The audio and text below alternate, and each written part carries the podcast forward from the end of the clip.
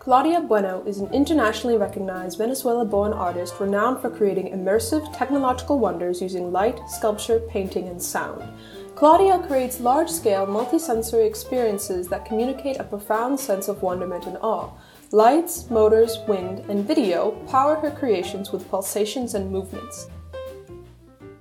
Claudia Bueno, welcome to the creative process. Thank you so much. I'm honored to be here. I think artists are often traditionally interpreting light, but your art is light forms, but you're reflecting light off of it. And so it's very interesting and evanescent, and it has all of these indefinable qualities of movement that is so beautiful. So, how did you come to realize this was your medium? Because this is a newer territory for many artists.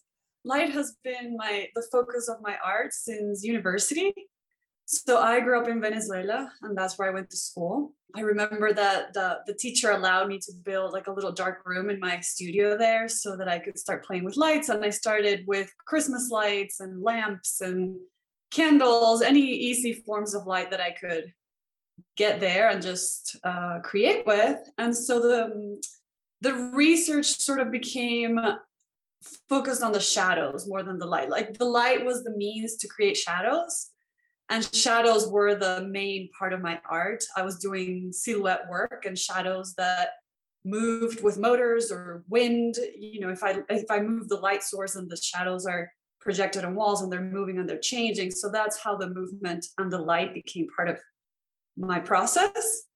And what's um what I find I'm finding really interesting right now is that after 20 years of working with lights, I'm now realizing that it's shifted and the focus is no longer the shadow, it is the light itself. And that has been a really beautiful process for me to, to witness because it is closely connected to a deep process that I have been dedicating to for the last seven, eight years of inner discovery and inner healing.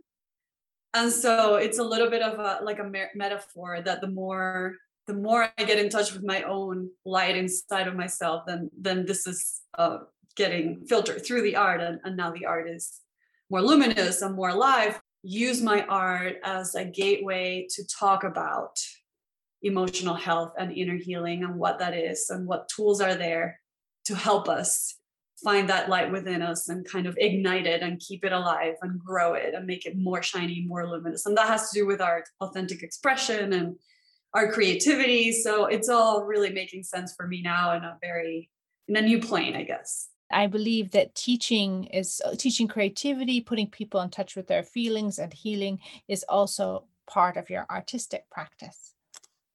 It is, yes. It has been, um, again, the last decade as I discover things that help me be more authentic, tap into my own expression, be more creative, more alive, feel more alive, more joyful, more playful, I can't help myself from wanting to just share these things. So I have a strong interest in figuring out how to combine teaching art, teaching creativity with a program that weaves these tools inside of it that help us become just more us. And and uh, i really like that. And then the other part of it is that my art aesthetically is heavily inspired by nature. I live um, i've chosen to live in places that are one of the most beautiful places in the world in, in idaho right next to the grand teton national park and yellowstone. They're impressive places full of nature and wildlife and they're just really powerful nature places lakes rivers lush forests everything is here and it's stunning and uh, I've been studying nature and just using it as my biggest inspiration and, and role model for for what can be created. I feel like everything is out in nature. If you look at light and you study light, you can gain so much understanding about what you can do with light in your art. Or if you study the patterns you find in pine cones and flowers and coral and anything, then that's that's all that's coming into my art as far as the aesthetics go. So I create these really large uh, webs that are interconnected, which start from something that came from nature, but then be- they become their own thing. It's like a network of life through my own filter, through my own lens. Um, but the message here is that we are all nature, we are part of it, we're not separate from it, and we're all interconnected. And that, again, like the intention with my work is inviting the, the sense of awareness and responsibility that that brings if you see yourself as as part of this interconnected web and that you see others also connected to you then you understand your role in life and you understand what your behaviors the impact of the way you live life and your behaviors and your patterns and so again it's a gateway to talk about other things that to me really matter so I wanted to ask um, because using uh, light or shadow is just such a unique way that a lot of people don't start off with when they uh, get into art. So I'm curious as to what made you begin using light and shadow for mm-hmm. artworks instead of paper and pencil or inks or the traditional mediums. Yeah, great question. Thank you. It was a direct consequence of um, on my last year of university i got a scholarship to go to spain for a year and there i was um, i had access to technology that i didn't have back home in my developing world in venezuela so in spain i joined classes that um, theater that were about theater theater lighting and set design and animation and so in theater, I got in touch with working with lights for the first time. And I understood how lights can completely transform a space. They can color it, they can change it, they can create moods, atmosphere. So I, I became really fascinated with the potential of this. And then in animation, I I just fell in love with the idea of movement. My art has never stayed um, it's always called for some sort of dynamic movement so that it comes to life and, and it has a surprise flow that's ever changing. This is part of my, I guess, my nature since always. So I do paintings and I do more traditional work, but it seems like it always just wants to come out of the paper into the 3D world and somehow gain movement. So light allowed me to start experimenting with this. I thought that uh, you must have uh, some connection to theater because when you said it was an early part of your process from the beginning, um, the scale that you work on and this um, collaboration with light itself, it seemed very theatrical. I haven't, but I am definitely open. I feel like um, as my work has become more large scale and immersive, it could have a place in theater if it if the opportunity came along. So yeah it's something that i've always been interested in. In fact back then when i went to those theater classes um, i think for a second there I, I, was doubting should i just pursue theater instead of traditional arts? And uh, so yeah it's there. And going into your the natural um, inspiration for your work, uh, you know, fractals. I, I we see in the background there. There is these uh, very intricate. Is it? I, I don't know if it's a wire. A these are um. Oh, it's on glass. They're also my sculptures. Yeah, I so I, they're metal and uh-huh. they're just cut out, and they have um the local mountains and local vegetation. They're very whims- whimsical interpretations of what's really important to us locals here in this area. So I have the moose, the bear. It's it's the animals that we all love and protect here that make this place really special. So nature's been a part of my life since since I'm little, since I was little. My parents always took us camping and adventuring and to the ocean. And so it was always part of my life growing up and then as an adult more and more it's just what i'm seeking to be in nature more time every day if possible and um, it's determined really where i live. It's become that important to me that i want to live in places where nature is right outside your door and uh, you don't have to go far to access and be in it. So it's more like you're living inside of nature. I find it um, so grounding and so um, it's like when you're wrapped up in your own crazy world, whatever you're doing, whatever situation, personal situation you have with work or relationships or family or health, anything, you go out in nature and you you you just sort of see that nature keeps going the same way. it's not there isn't any drama happening out here. There isn't any personal situation. It's it's nature just flowing the way nature flows. And to me to have that reminder every day to sort of like reset it just helps me. It's like a switch every day that i can click. Reset. It's okay. Life keeps going. Everything is great. It's all going to work out. So nature is that for me. It's it's it's my temple sacred place sacred place. And and every time i go out i just find visuals that i find so interesting that then somehow become part of the art that i do. Oh, yes, nature is a, a beautiful uh, designer. And so, in terms of your uh, creativity, um, I guess spirituality must come into these workshops um, or centering people. How do you begin those? I mean, what are some of the lessons that you like to impart? the biggest piece of my spirituality and and it's also what i try to invite with my art is to find moments of connection with yourself we live in such a such a stimulating world where things are always happening. And it seems like every time we have downtime we pick up our phones and get on instagram and see something that's stimulating that has nothing to do with our lives. So we're always taken somewhere somewhere else somewhere else someone else's life someone else's facebook feed news this and that right? And uh, i think we're forgetting to to give ourselves moments where we can actually connect with what's happening inside of us.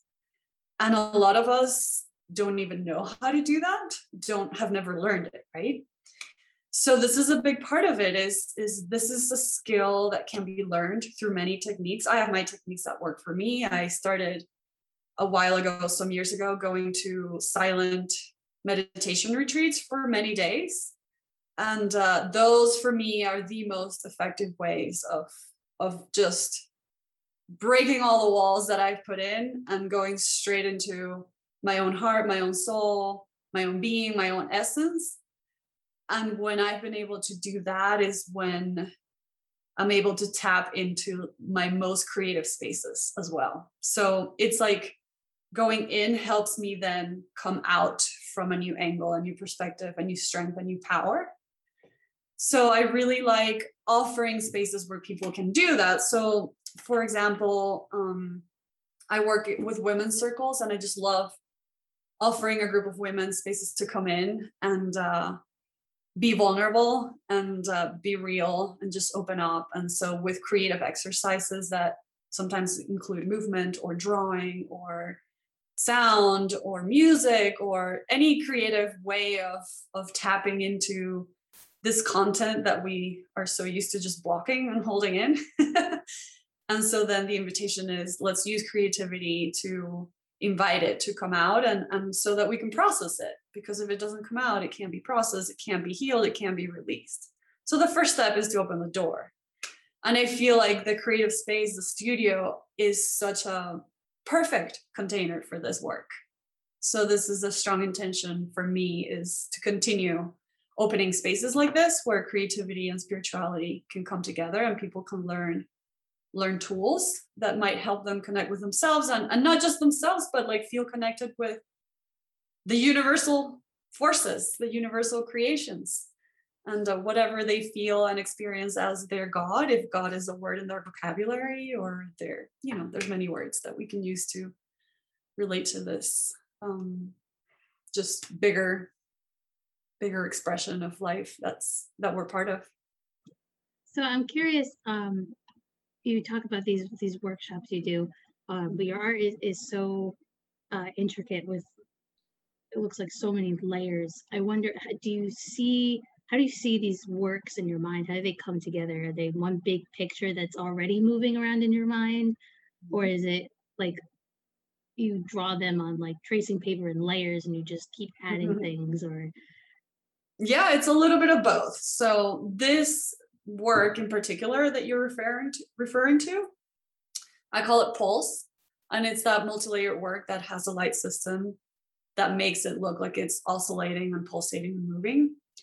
This is something that i started working on about seven years ago and i've been refining and refining this technique. So it's been a long process of experimenting and getting familiar with this way of thinking and trial and error right? So there is that but also when i sit down to to compose so this this installation that you saw it's it's a big room right? It has three walls.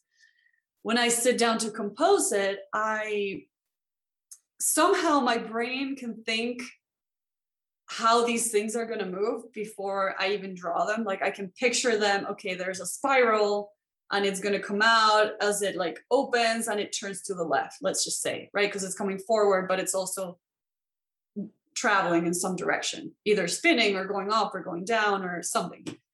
So I can picture these and then I can draw them in just paper. I can draw all the layers already. And I, I can somehow, this is kind of like how my brain works.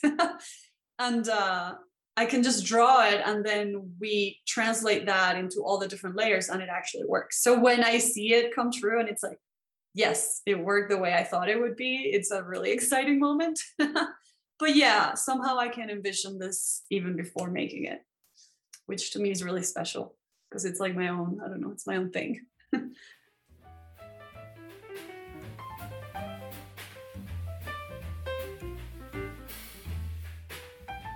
Listening to Claudia's interview made me think a lot about my own experiences with nature and how people's overall relationship with nature has changed pretty drastically over time.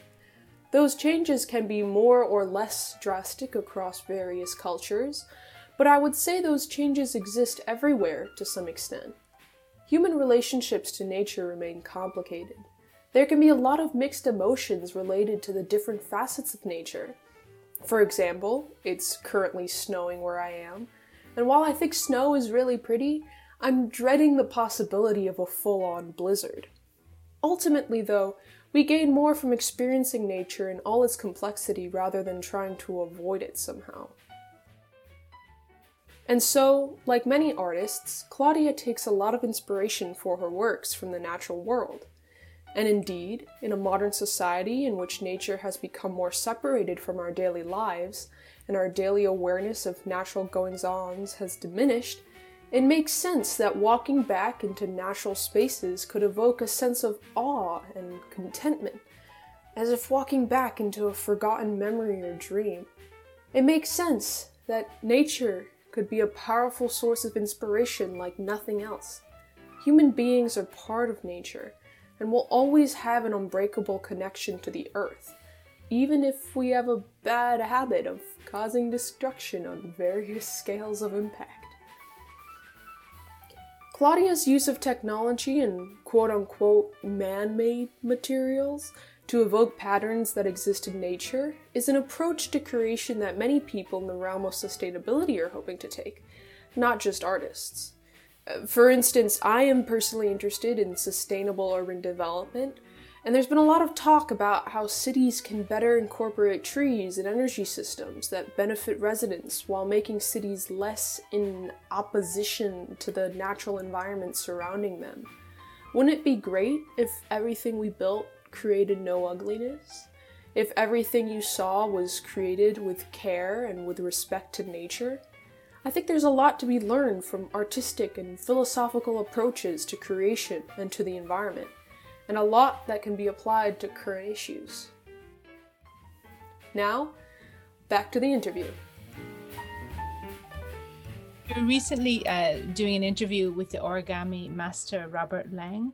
And now your work isn't origami per se, but with your work on fractals or this unfolding or this cutting away you know it's dealing with this kind of absences and if it's all of mm-hmm. one piece it seems like although mm-hmm. i think that you have fewer rules than the origami um so i'm just wondering you know what kind of constraints are you working with uh, but it's a kind of unfolding or how does how does that work it depends on the space right? Like there's a lot of um, projects that i am working with that have to respond to specific space. Uh, so then i would say the constraints are are just given by the features of the building like where's the light coming from? How much weight can we hang from this ceiling? Uh, what is the trajectory of people inside this building? Do things have to be out, out of reach? Can they be within reach? There's like all these sort of like requirements when you work in spaces that are are public, not private. and um, a lot of it is like so i do as as you've seen these these sort of uh, vine work uh, webs that grow inside spaces so the last one of the last projects i did the fractals for Meow Wolf las vegas was it had to be it had to grow around all these unpredicted unpredicted elements that i found in the space that i didn't know were going to be there like air ducts and pipes and grids of metal and trusses and all these things that were up in the ceiling. So the challenge and, and I guess the yeah, the challenge is how to have the art grow around all these elements and and turn them into part of the art. And I like that challenge. I like it's like what if nature took over an abandoned building? It would just do that, right? So it's that's kind of how I see it can I come in with nature and just let it grow in a space that already has elements and features that are there and aren't changing?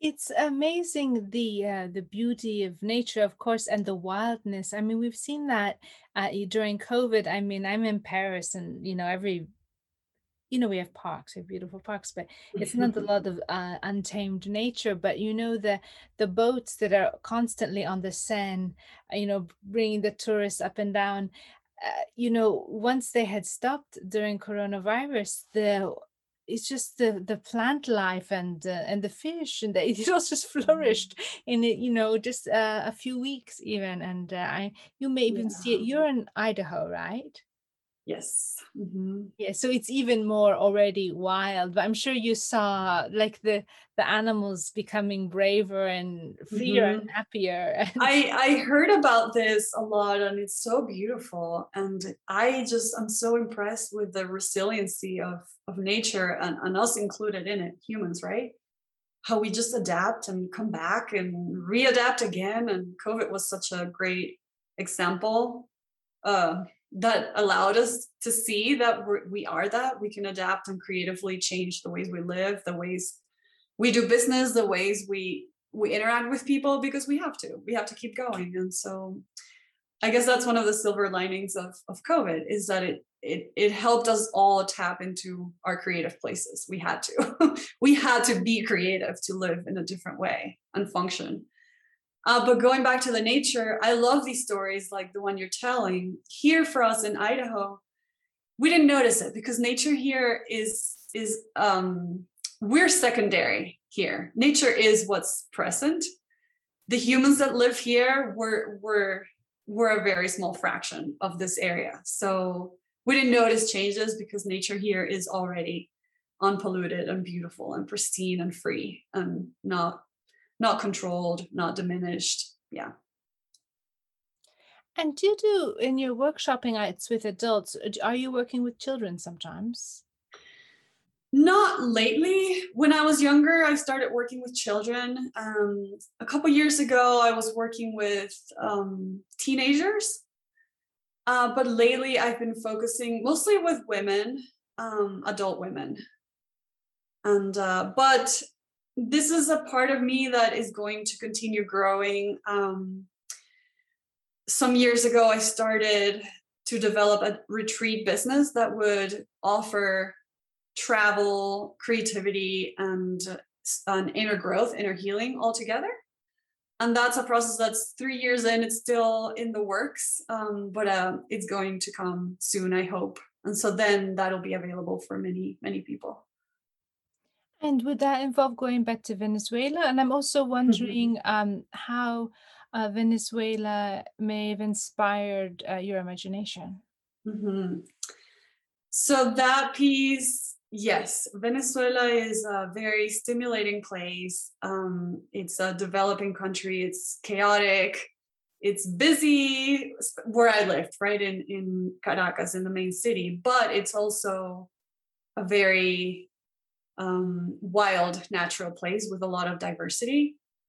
So I got to escape the city very often and just be immersed in really, really exotic, amazing places where, yeah, untouched, pristine.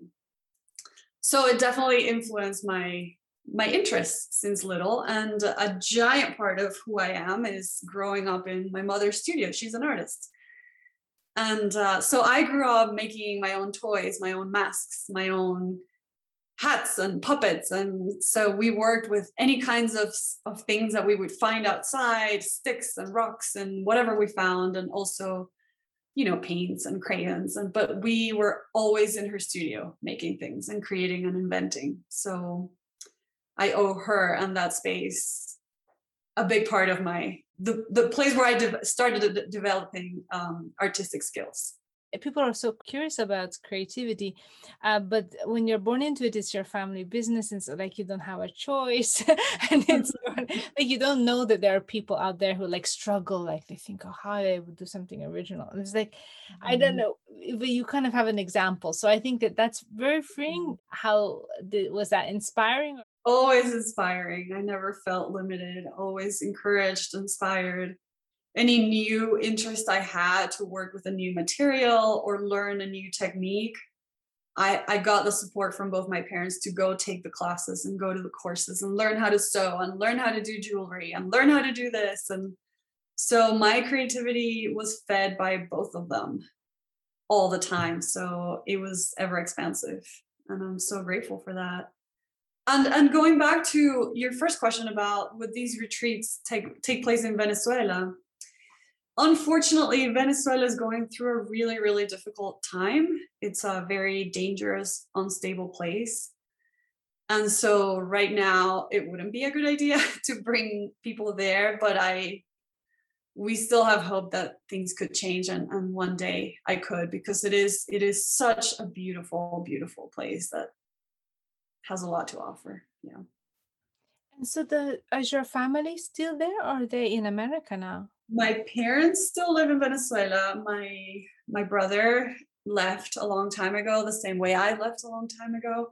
The younger generation um, try to make a life somewhere else because it's been already over 20 years of a country declining dramatically everything about it the economy the safety the health like everything. So we noticed this a long time ago and a lot of us just left and started life somewhere else because it wasn't a place where we wanted to build a future and and it's just gotten worse and worse and worse and worse. So it's a very sad situation they're in a humanitarian crisis and under the regime of a very very um, abusive dictator. So it's not an easy thing to change. You know it's interesting how that also influences the imagination because even if you want to go home is is home a place where you can live? Is it's not the place where you were when you were a child. And that that creates openings as well and longing in the imagination. You get the inspiration through the generations Yes, um, we are definitely as close as families can be. We are so close and we keep in touch. And uh, even though we don't see each other often, we're part of e- each other's almost daily lives. And uh, thank goodness too.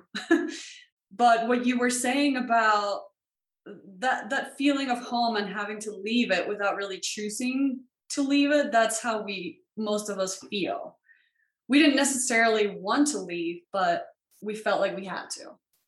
And so what's happened is that Venezuelan families, which are normally big families, where you know we're Latin culture. Every Sundays we got together and it was over 40 people in one place having lunch. We're big families and we hang out and we like being together. And uh, families got completely dissolved, dispersed, and they have members of the family. You know, there's families who have one uh, daughter or son in a different continent and that's how it was because you could just sometimes you don't get to pick where you go. It's just where you find opportunities. So it's a really strange situation where there's only a few people left and it's mostly the older generation that stayed behind. And um, there's no things aren't getting better. So there's no feeling like we're going to go back home. I think we've all just understood we we have lives elsewhere and that's how it is and uh, yeah there's there's nostalgia that goes goes around this situation. Yeah. And a sense of grief and loss for sure. So do you think that this this kind of situation has helped um, with that kind of connection and feeling towards nature? Because wherever you go there's always nature. So it's kind of like you can connect to your home in this some way, even if it's not the same animals, the same place, the same plants, but they are connected through some way. Do you think that has an impact on why you love using nature so much? That is such a beautiful reflection. Thank you for offering that. Um, I hadn't fully conceived it that way. And when I heard you say it, it really resonated. Like, yes, that makes sense. That makes sense because all of us have had to develop a sense of home elsewhere. And with me in particular, um, I've been traveling and living in different countries for the last 20 years since I was 22. So it's not even that I have a, a play a, a, geographical place that is my new home because I've moved around and so every three or four years I'm in a new place, new community, new people, new friends, and so it makes sense now that I really like thinking about that. Like nature is my home because it doesn't matter where I am; it's it's available and it's there and it's always giving me the same sort of nourishment. Thank you, Carla. That that was a beautiful thought. So, what projects are you working on now? It's still in lights or is it secret? I will give you a little bit of it uh, without saying exactly what it is. There's many things in the works. So, many, many projects. Some public art projects are in the works. There's a project that I'm really interested in um, that is very close to starting the development phase. And uh, this one is in Asia with an NGO that's noticed that their younger generations have grown not understanding that culture and nature are essential parts of our lives. And they're concerned. And so they they're bringing me in to create an experience an, an immersive experience that talks about this. And they're hoping that because it is an immersive experience and it's engaging and it uses technology and it moves and it's like really cool to watch to look at it'll be um, it'll give them access to give workshops and and just help educate that nature is important culture is important. And so i'm really interested in this project. This is very in line with just the nature the heart and soul of my work already. Um, there is a TV show that's also in the works that I'm very, very excited about, and it has to do with art in the world and immersive art specifically. So yeah, big things coming along. Uh, I also have my own small, smaller scale things that I always work on, like small sculptures and uh, jewelry. And I'm also, oh yeah, you see it. So I'm also doing smaller iterations of the poles in Vegas for private collections, people who just want to have a smaller piece in their living room or something. So there's there's both right now in the process, public art and then also private commissions. But yeah, it's all it's it's an incubating time right now for me with lots of movement, lots of interest, ideas, experimentation, and I think soon there's going to be a number of works in track. I just have one more small question. Um, I'm curious because your work focuses so much on nature, uh, the interesting contradiction between you using digital mm-hmm. technology mm-hmm. for all of this nature inspired art. Obviously, traditional art can't do everything digital can, and vice versa. Um, but I'm curious about what what you think yeah uh, about that contradiction. Um, I was actually having a conversation with someone about this yesterday because you're right. It is a contradiction in a way. And um, we were talking about why. So we we feel and, and we know that immersive art and high technology art is becoming a big thing in the world right now. So we're thinking, we're reflecting, why is this? Why do we need this immersion? Why do we need the high technology? And again, it goes back to we are so stimulated all the time that we've we've become a little bit immune to responding to small things. So it's taking all this extra stimulation and intense lights and interaction and sound and things that are beeping and you know it's just taking like so much more to get us to actually stop in our tracks and watch and observe and like just sort of like take things in because otherwise they're just we're blind to them right now because there's so much. But the irony is that you know yes i'm creating these natural worlds that involve technology but when i go out so when i finished vegas and i was there for two months working and seeing everybody putting up their projects and these really beautiful high tech high budget projects coming a lot coming up and being formed i came back to nature and i was i remember walking in the forest and just looking around and seeing and realizing it's the same thing. It, it is the same thing. I am walking in this forest and i'm seeing textures and lights and sounds and color and i'm seeing water flowing and i'm seeing effects and you know it's like it's all here.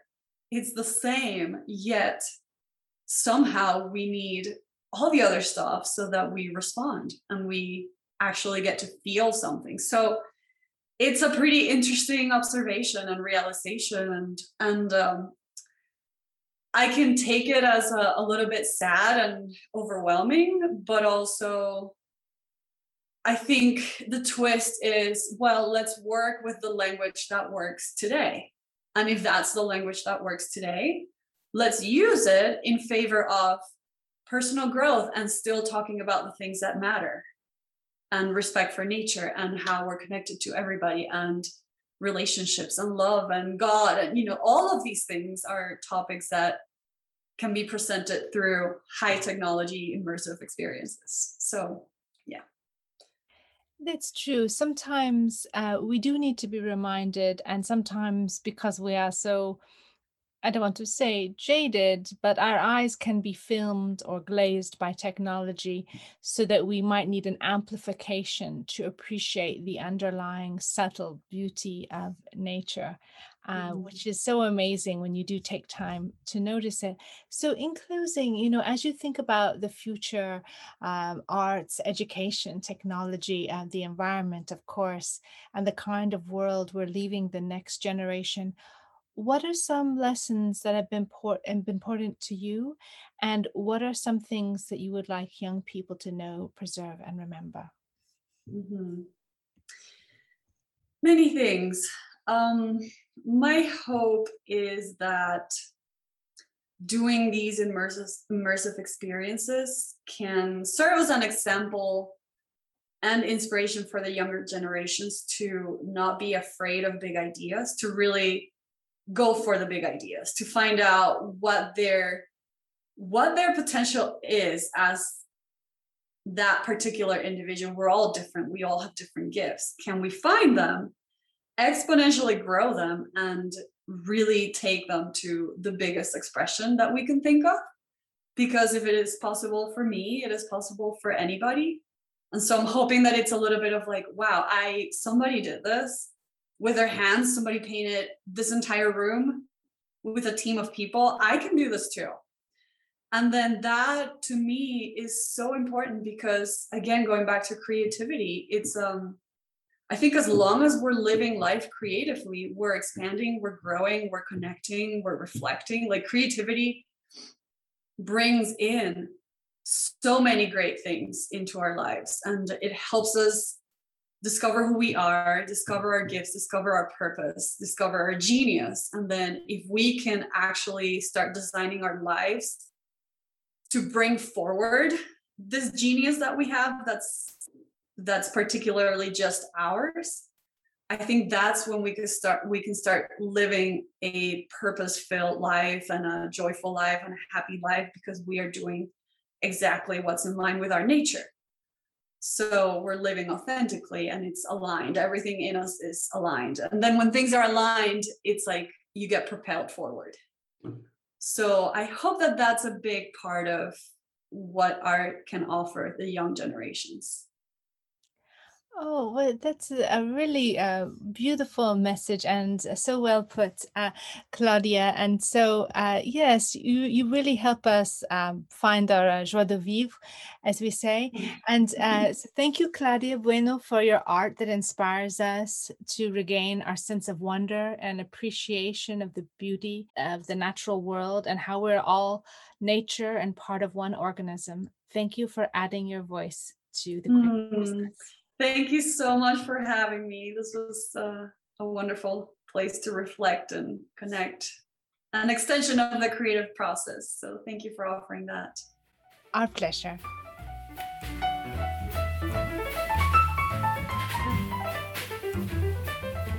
The Creative Process podcast is supported by the Jan Michalski Foundation. This interview was conducted by Mia Funk and Carla McCarran. Associate interviews producer on this podcast was Larissa Bushkin. Digital media coordinator is Phoebe Brous. Wintertime was composed by Nicholas Anadolus and performed by the Athenian Trio. We hope you've enjoyed listening to this podcast. If you would like to get involved with our creative community, exhibitions, podcasts, or submit your creative works for review, email us at team at creativeprocess.info. Thanks for listening.